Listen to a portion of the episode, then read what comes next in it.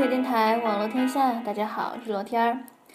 本来呢，这期的主题早就想好了，可是这几天呢，起早贪黑的飞行，又是延误，又是备降，把本来想好的东西全都忘光光了。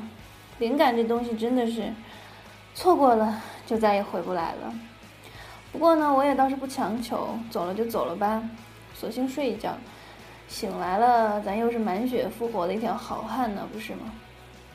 刚刚呢，突然在网上看到一篇文章啊，罗玉凤写的，写的还挺多、挺长的，写了她在纽约的生活，写了她在纽约所经历的所谓感情。文风呢，一直是他特有的那种调调啊。他非常细致地描写了他眼中的纽约，他住的唐人街啊，冬天、夏天的布鲁克林大桥。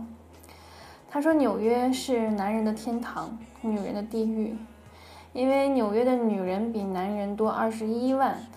那这些呢不是最可怕的，最可怕的是，很多男人四十岁之前是根本不考虑结婚的，只约炮不恋爱。所以对于那种想结婚的女人来说，真的是地狱啊！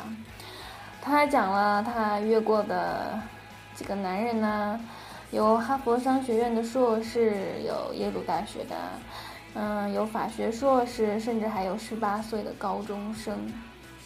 然后他讲了，他其中交往的一个男人是三十二岁，中东人，是个会计师。然后他以为这个人不是美国本土出生的，然后可能也是。从外来的外国过来的，然后应该和他一样有着这种艰辛的经历，然后很想结婚成家吧。但是其实呢，并没有。有一次她去男友家，然后她男友家是在新泽西，然后新泽西那个地点比较偏僻，人呢又比较复杂。然后晚上十点多的时候呢，她男友跟她说：“说我第二天要工作，你赶快回家吧。”然后就命令凤姐回家。凤姐就说要晚又这么晚了，然后说我会很努力的不打扰你的。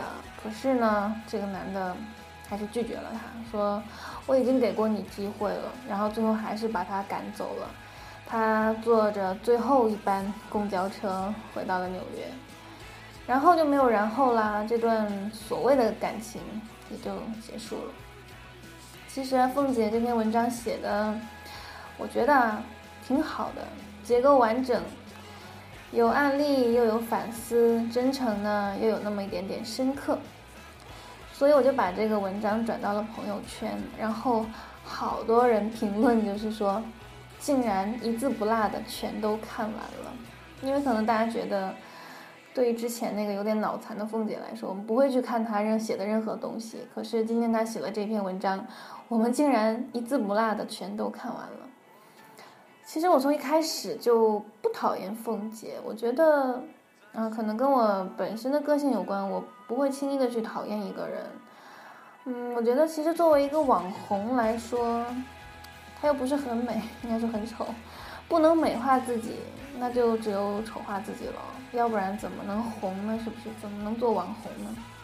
她和芙蓉姐姐其实出道的方式都差不多，走的都是那种丑化自己的路线啊。但是，却又不那么相同。你看现在芙蓉姐姐人家似乎成功了，女屌丝转身就变成了励志女神啊。可是凤姐现在似乎还是苦逼的被人谩骂，然后去了美国，在美国做美甲师，辛苦的营生，也是在美国做比较算是低等的职业。但是她最近几次出现在大众视野里呢，似乎不是那个以前说自己前无古人后无来者，前后三百年最美最聪明的那个凤姐了。因为上一次啊，她是接受美国的一个媒体的采访，讲述了她在美国，嗯，做一名就是从外籍来的美甲师的一些收入啊，还有生活的现状等等，讲得非常客观，也很真实。嗯，这次呢，这个文章，他也是通过他自己这些年在纽约的生活，然后讲了在纽约的生活和住过的一些街区，感觉他描写的那些东西啊，似乎能感受他是真真正正实实在在的在对生活进行的一些体味和思考。当然，我们不能说写的多么好、多么高明啊，但是我觉得在他自己的世界观里，他是真的在去为了自己想要的生活去认认真真的努力。在这一点上啊，我觉得他真的是甩了我们大多数人好几十条街。就是那些那些经常去嘲笑别人长得丑啊，嘲笑别人脑子有病，取笑别人生活的时候，我觉得有没有想想自己的生活究竟好到哪儿去啊？那些莫名其妙滋生出来的优越感都是从哪儿来的呀？还有那些自我膨胀感，我觉得真的自我膨胀真的很危险。怎么危险呢？因为他不一定哪天自我膨胀就爆了。你知道怎么爆的吗？是 low 爆的。好了，空姐电台，网络天下，我们下期见，拜拜。